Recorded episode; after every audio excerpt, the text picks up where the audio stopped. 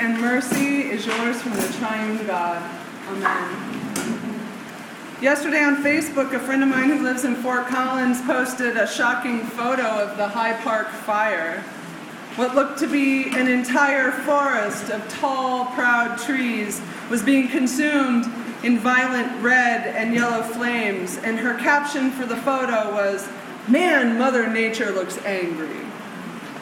Not to make light of it, but I couldn't help but the posting the following thankful response. I love it when sometimes people blame Mother Nature instead of God, I wrote. It just kind of gives my guy a break for a change. Some of us, when we see huge destruction like that, or any kind of senseless suffering, are so quick to assume that God is causing it.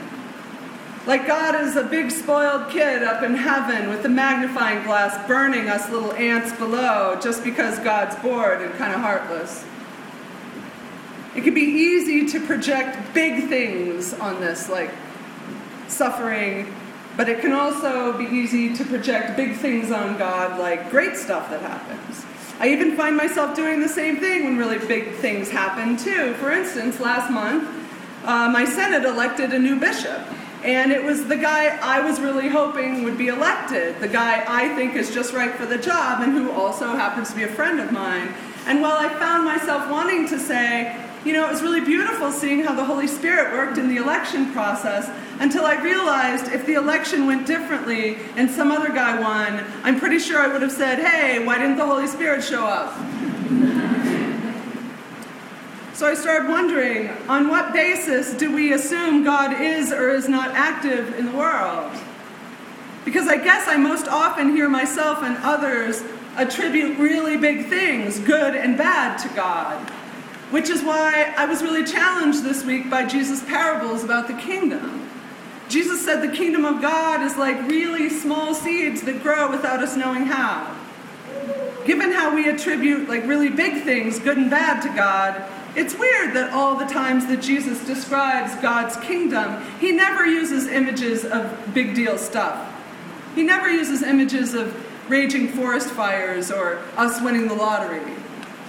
Which means that none of the, these things Jesus speaks of when he speaks of the kingdom adhere to my expectations of how God works. And I think maybe that's kind of the whole point. Because our text today said that Jesus spoke to them in parables about God's kingdom as they were able to hear it, as they had ears to hear. And if there's one thing that keeps me from having ears that can hear Christ and eyes that can see Christ, it's my own expectations. Jesus' original audience, largely being Jews and peasants under Roman occupation, had expectations too namely that the Messiah would come and defeat their enemies. And given those expectations, they most likely had ears to hear Jesus saying that he had come to bring a kingdom in which Rome got kicked to the curb, a kingdom where the downtrodden and colonized would become the new Rome.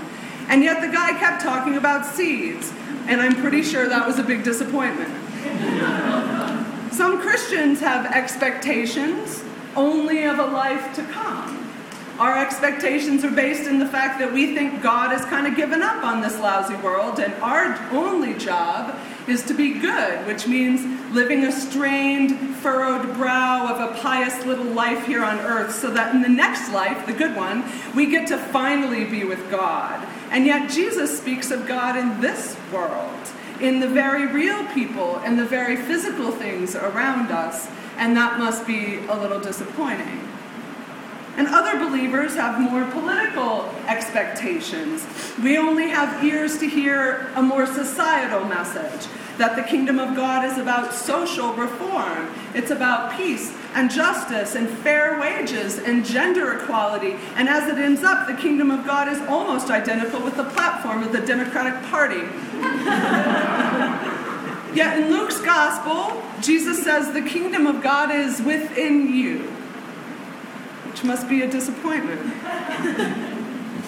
I don't think the invitation in Jesus' parables about the kingdom of God is to be kingdom builders, because that's God's work, although we get to participate.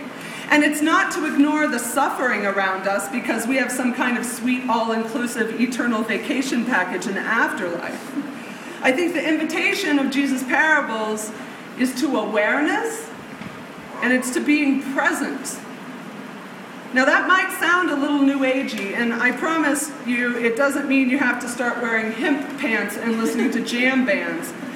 But I really think that the promise of Jesus' parables is found in the ways that they subvert our expectations in order to bring us to new awareness of the absolute miracle of life, which is always in the present, and the way in which God is always in the present. In these parables of the kingdom of God, Jesus offers us little riddles that are like poetic field guides for recognizing God's redeeming work around us and within us. And the only way to see it is to stop looking for what we expect to find. I don't know why God works through small things, through easily missed, long simmering things, why God works through riddles more than answers. I don't know why Jesus would say the kingdom of God is within us. It doesn't always feel like that. I don't know why. But I do know that it's true, and I know that it's all around us, and I know that Jesus really doesn't want us to miss it. And if I had to guess at why Jesus talked incessantly about the kingdom of God, the ways in which God works in us and in the world, it would be because ultimately we serve a God who wants to be known. God desires to be known. But the tricky thing has always been that you can't know God in the same way you know other things, like your locker combination or a cake recipe or the plot of Little Women. Knowing God involves a lot of unknowing. It involves awareness and what the mystics ha- uh, called having a beginner's mind. Yes, I believe knowing God means gathering with the community to hear God's word and be nourished by God's meal, but it also means maybe letting go of our assumptions of where and how God shows up in our lives. Because maybe the kingdom of God is like the thing we miss seeing because we're staring at a forest fire. Maybe to believe in the kingdom of God is not to support a political agenda or to wait to be raptured into heaven.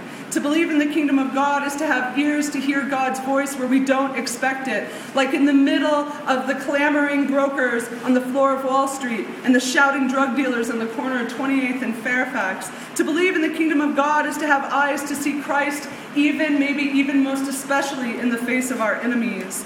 To believe in the kingdom of God is to defiantly stand in the midst of small things, insignificant people, and unimpressive events, and to know that this is the raw material of redemption. And to defiantly believe that God is actively making whole that which is broken in us and in the world. To believe in the kingdom of God is to see the world as God sees it it is to love ourselves and each other in this beautiful broken world with the heart of God. And then, yes, it is to get down to work. These are crazy, beautiful things in which to believe and participate. And it's pretty cool that God is tapping you on the shoulder saying, pay attention. Amen.